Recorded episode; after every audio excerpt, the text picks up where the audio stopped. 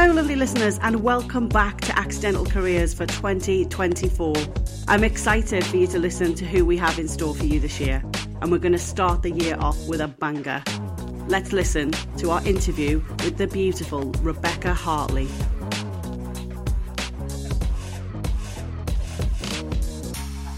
Welcome to the podcast, Rebecca Hartley. Thank you for joining us today. How are you? I'm good, thank you. Thank you for having me on. Oh, it's, it, listen, it's my pleasure. The pleasure is all mine. I can't wait to talk about what you do now, but I want to first start with taking you back to um, when Rebecca was a, a, little girl. A bird tells me you told your mum you wanted to be a businesswoman with a briefcase. Is that right? that is true. That is true. Um, yeah, I wanted to be a businesswoman with a briefcase and work in an office. So I think I've achieved two of those things, but never had a briefcase. Fantastic. It's funny, isn't it? Our younger selves, because I wanted to work in a bank, and I think those kind of, I guess, um, looking at those people in, in suits or offices felt like a success maybe at the time. Is that what your vision was, do you think? Yeah, I think so. Um, I, I, I, used to go to, my dad was a lecturer um, and ran courses. Um, and I used to go to work with him sometimes and sit in his office, which seemed massive at the time. And I quite liked the idea of that, having my own office and sitting on a swivelly chair and having a, um, a paperweight on my desk and shuffling papers is probably what I thought it was all about at the time. The examples I think that we had back then were fairly limited. Um, so, yeah, I think a business person was probably all I knew. Absolutely. I think part of the reason this podcast was born was was that exact reason. My teenage daughters trying to pick their options and and kind of have in mind what they wanted to be. And I, for one, did not know that my day job existed when I was a young girl, and the choices are even wider now. You know what with social media and all of the things that are happening. Uh, but you're right, very limited choice. When when you kind of got to school leaving age and you went to college, what did you choose to do then? I did do business, so that health office is still in my mind. I did English language A level um, and a GNVQ in advanced business. Um, which are, are, probably both quite well suited courses to me. I think I knew more what subjects suited me than I did necessarily what jobs would suit me. Yeah, absolutely. And how long were you at college for? A couple of years? Did you go on to university or? Couple of, well, I actually I actually went to sixth form college. Okay. Thought that was exactly. Couldn't wait to go and then got there and realised that it was just like being at school without your uniform on.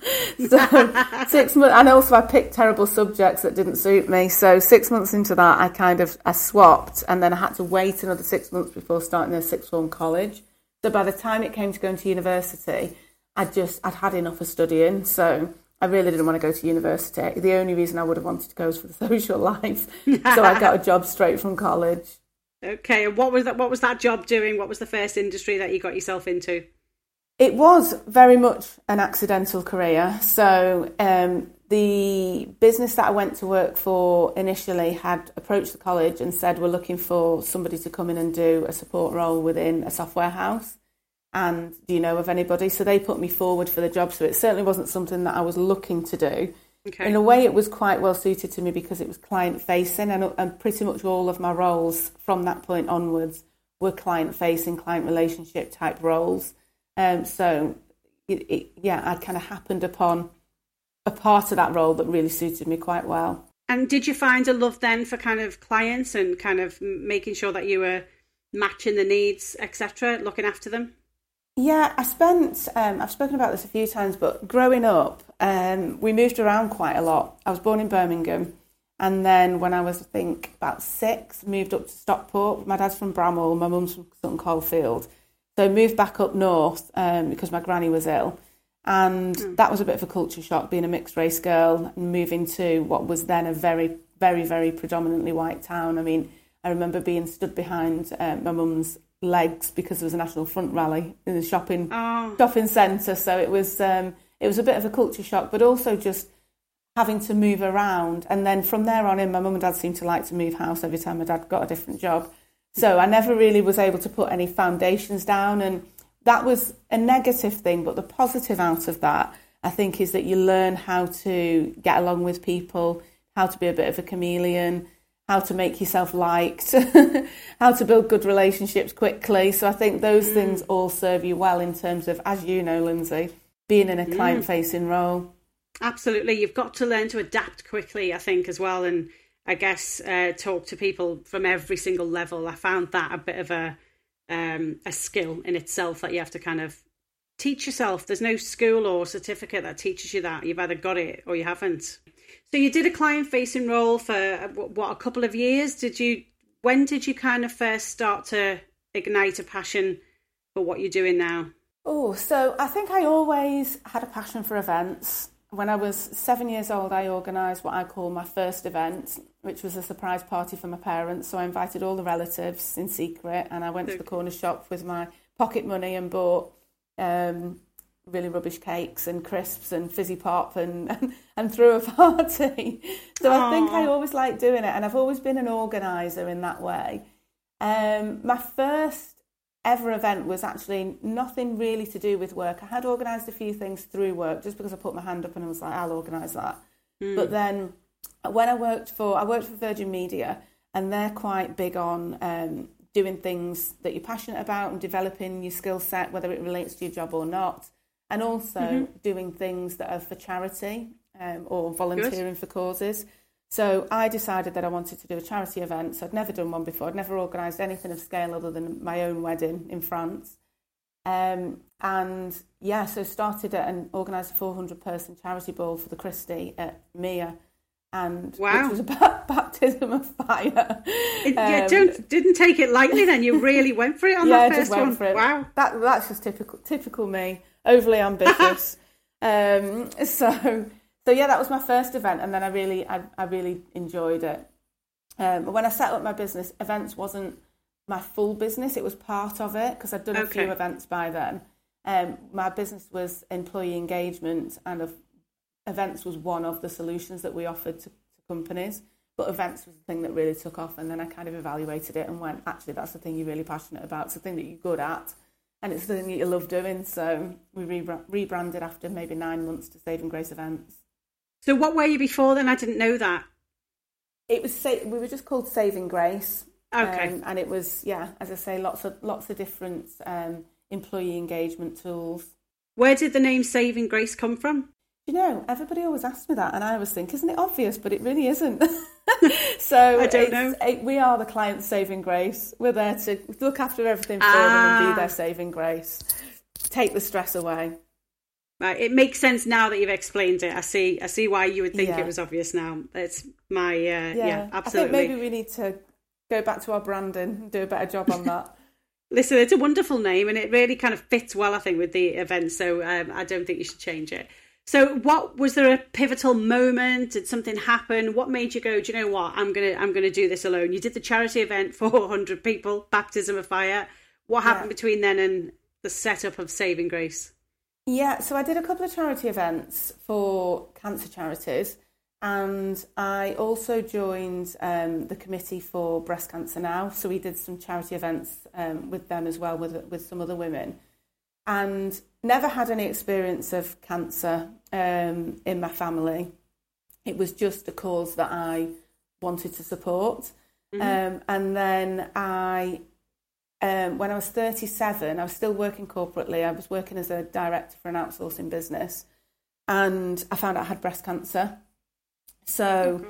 that kind of um, turned my world upside down, but also made me evaluate things. So mm. I had a fair bit of um, time in treatment from chemotherapy to um, lumpectomy, eventually resulting in a double mastectomy. So that treatment plan was fairly fairly aggressive because I was young um, and fairly yeah. lengthy. And then when I came back to my director job, working for a, uh, a company whose, I guess, focus wasn't something I was hugely passionate about, um, I just kind of evaluated things and thought, this is not what I want to be doing.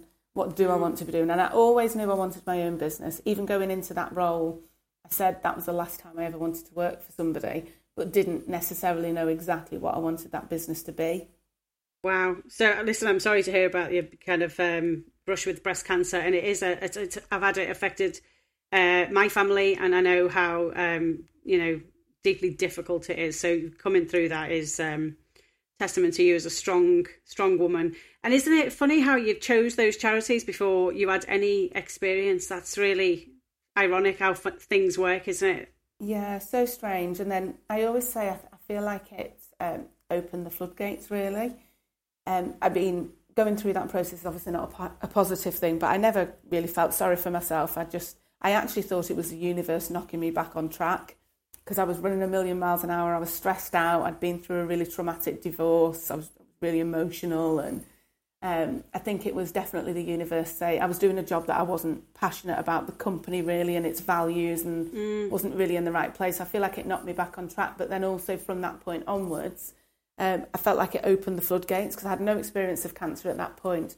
And then from that point onwards, uh, I've had a lot of experience, as you say, with cancer yeah. within my family. So those causes have become extremely important to me now. Fantastic. Well, well, listen, it like I say, um, hats off you coming through that. It's a uh, awful, awful thing, isn't it? To have to, to have to deal with.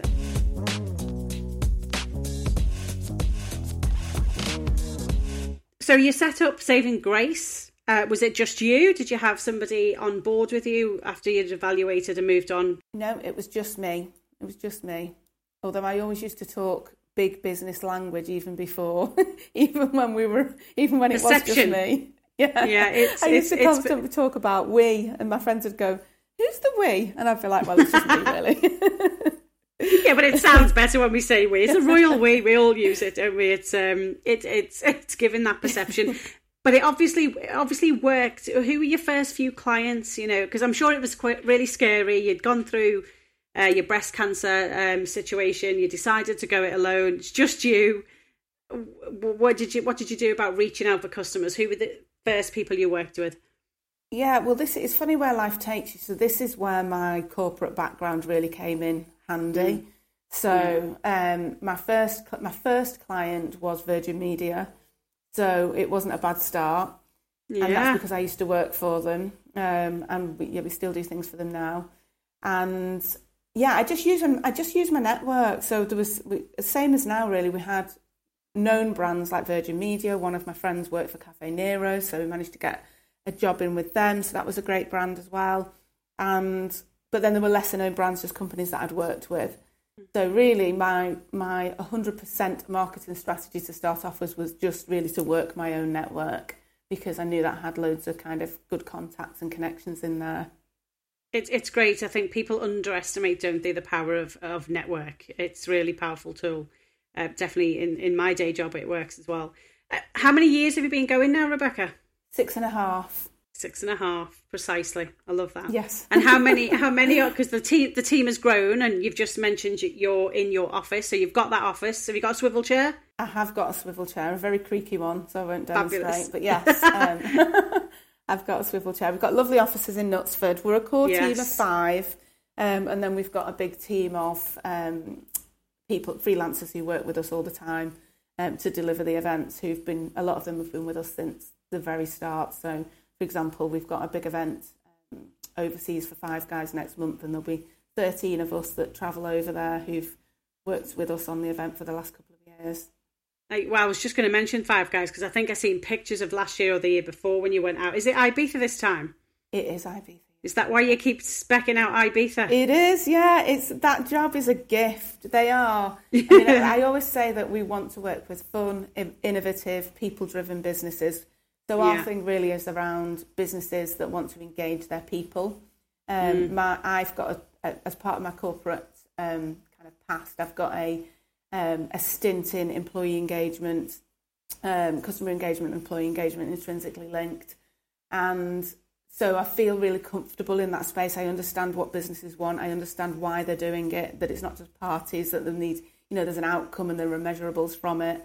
Um, yeah. So we sit really well and comfortably in that space. But Five Guys are that per- they are the perfect client. They're fun, innovative, definitely people driven, and they just want their people to have a really great time. So um, yeah, this year's Ibiza. Last year was Croatia. The year before was Budapest. We're already specking out um, some locations that I can't talk about for next year, but we also do some UK mm. stuff for them as well. But they're, they're an amazing, amazing client, amazing employer. You know, working for them.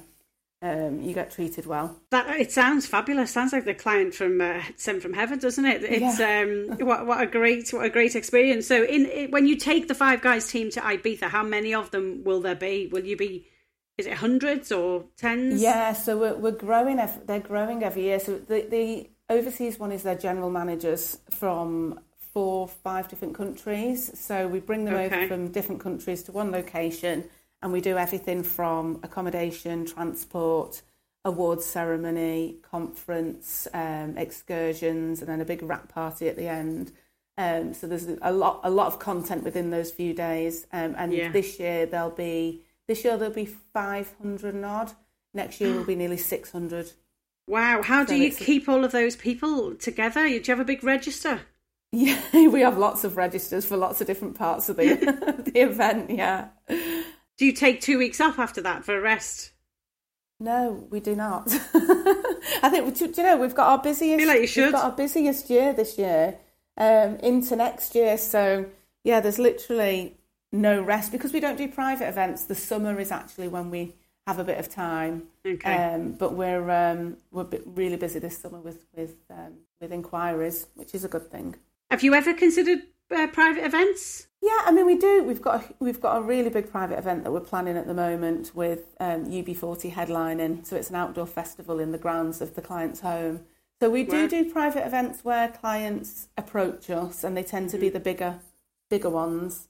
Um, but we don't specifically solicit them because, like I said, I think where we we do a really good job and where we can excel is in the corporate event space. But um, private events are fun as well because you can get really creative and they're really personal to the people that you're doing them for. Although it makes me nervous the thought of doing weddings. So much could go wrong. Yeah, it makes really me feel weddings. no. It makes me feel nervous just at the sheer thought. I, I, I'm sure it's beautiful and I'm sure it's a really good experience if if you carry it off well. But well, yeah, the thought of it going wrong. Yeah, well, it's the most. The weddings are the most important day of somebody's life, essentially. So I think mm. there's some really good event planners that only do weddings. They're specialists in that area. We don't tend to do very many. So what's what's coming up for the rest of this year? What can um, what can we expect to see from Saving Grace? Five guys trip to Ibiza, as previously discussed. A big. I'm a looking big, out for those um, pictures already. I'll be waiting. Yeah, don't worry, we'll be sharing them. There's lo- Yeah. lots of corporate events, really. We've got, um, we've seen a real transition this year in terms of clients with recurring work. So we've got um, another client, an amazing client, very similar to Five Guys called Clifton Trade Battery. So we're doing four events for them over the next couple of years. So yeah, just lots of lots of corporate events. I personally am working on some other projects. So like you, I'm launching a podcast. Um, I'm in the process of planning a book uh, trying to do more speaking um, speaking gigs. Yeah, I've seen. I think on LinkedIn actually, you're doing some speaking events. Was it with young young people? Yeah, that was an amazing Yeah. Mm. one. So it's um, it was something called Reach Next Generation, and it was in, it was they had about twenty speakers on from all different walks of life, um, including Andy Burnham and um, people from fashion, people from political people, people from business, and it was Mm. girls between eleven and fifteen. So they just it was a, it was essentially a summit, but it was really it was a really amazing thing to do. Fantastic. So, what's the podcast all about? Tell us about the podcast. So the podcast is going to be called Braver, Stronger, Smarter. And Brilliant. I did something similar within lockdown, but it's um, ins- inspiring stories, essentially inspiring life stories from all walks of life. So we've got our first seven guests confirmed, um, and record the first podcast on the 24th of this month, which actually is somebody else interviewing me. So it's, I don't know whether you did that with this one, Lindsay, but interviewing me and, and introducing me as a host to the audience. That's a really good idea, and I might actually steal it. Thank you, because uh, I am also in, uh, like I say, accidental career. Uh, did not know what I wanted to be, and didn't know this my day job existed. So uh, might steal that. Thank you. There's no shortage. I know we've been at events together, like inspiring women in Cheshire, etc. So there's no shortage of guests for that. I'm pretty sure that you'll be. Um, yeah, you won't be struggling for guests for that. There's lots of pe- inspirational people out there, and I know, and I know um, you don't like to sit still, and you keep growing all the time. So the podcast is one thing, and I shall listen out for that without a doubt. And the book is that is that a book about you? Is that Yeah, so the book is a is a work in progress title, and we've only just started planning it. But I think it's probably going to be called um, something around "This Too Shall Pass." So it's going to be kind of autobiographical, um, talking about some of the different experiences in my life, from the growing up years to, you know, marriage, divorce, being a single parent, having successful businesses, having not so, so successful businesses, the ups and downs of business, the breast cancer journey, losing my parents, and my sister. Um, so talking about those, you know, touching on grief, but then also it's going to have some really um, practical um, advice for people in terms of how what you can do in those situations to survive, yeah. I guess, mentally, emotionally, etc. So, like I said, it's a work, it's a work in progress, but yeah, you've got a lot to talk about. So I'm I'm pretty sure it'll be a great read, and I shall look out for it. Before I let you go, Rebecca, tell me about either the funniest or the most fabulous events that you've ever been to or organised. I've got to say, five guys. I mean, the mm. level of freedom we've got with those events to be creative. Mm. Um, they are they are spectacular events. Our only challenge there is making it better and better each year and different and different each year. But those yeah. events would take a lot to top, I think. Although this private event that we're organising is is definitely going to be something else um, with the headline that we've got and with all the different things that we've got. We've basically taken a lot of the um, a lot of the, the, the knowledge and learnings that we had from Tatton Park Pop Up Festival and applied that to a private festival. So it's kind of it's probably going to be the highest end private festival that anyone's ever had. so that's exciting as well, but that's still to come. Yeah, that sounds fantastic. And Tatton was fabulous as well. So yeah, another, another kind of success under your belt with that, I would guess. Um, is there is there kind of one thing that you can tell us before you go that really went wrong and how you handled it? Oh well, I tell you what, we had when we first started. When I first started, um, we had a client who I won't name who asked us to do a, I think it was a 10th birthday celebration or something, maybe, I can't remember. Oh, it's 20 years, I think. And mm-hmm. they wanted to decorate all of their centres. So they had three different centres across Manchester, one in Glasgow. They had branches up and down the country that they wanted a consistent experience happening um, across the across the centres. Um, and all sorts of other stuff going on. So like merchandise for a director's trolley dash and goodie bags on the desks. And I remember quoting it, and I think I quoted it at like fourteen thousand pounds, which is absolutely ridiculous. Yeah, uh, for the level of work that was required. But at the time, I was thinking, "Oh my god, they've said yes!" That's amazing. I know how yeah. ridiculous it was. It was born out of pure um, lack of confidence as a new business owner, um, and also naivety around the amount of work done. So that job, and also the client said, yeah, there'll be somebody there to show you around the different centres when you're setting up. But when we got there, there wasn't. Uh, the, the me now would have been phoning the client and saying, this is not acceptable. How are we supposed to know where to go? Uh, yeah. But at the time, we just got on with it. And we ended up having to work through the night to get everything done. So I think we got, we ended up, get, they wanted it all done whilst the employees weren't there. So we went, we worked through the night um, to get it done. And I think at 7.30 we got into bed and about 7.20, at 7.45, um, she phoned and said, um, oh, one of the small offices doesn't have any balloons in, can you come back? Oh, and you. it's like, no, what? no, no, we can't. Absolutely. so yeah, not. that was a big yeah. But there was no way I was going to let the client down. That is the one thing um, that I think you you've got to have. Um, no matter what it took, we were going to stay there until it was done. But yeah, a lot of learnings from that. We we often laugh about that. It, it's good though because I think never undersell yourself. That's a good message to pop out. Don't undersell yourself and have the confidence in your own ability. I think that's a really nice message to end on. Yeah, definitely. Fabulous. Listen, it's been an absolute pleasure. Thank you for so much for taking the time out to um, to speak to me, and I hope to see you at some awards uh, or, or other events soon. Yeah, it'd be nice to catch up. Thanks, Lindsay. Thanks for having me. Thanks, Rebecca. What a lovely lady. What a lovely story. Thank you, Rebecca Hartley. If you want to check out what she does, get over to Saving Grace Events and listen out for that podcast. See you next time.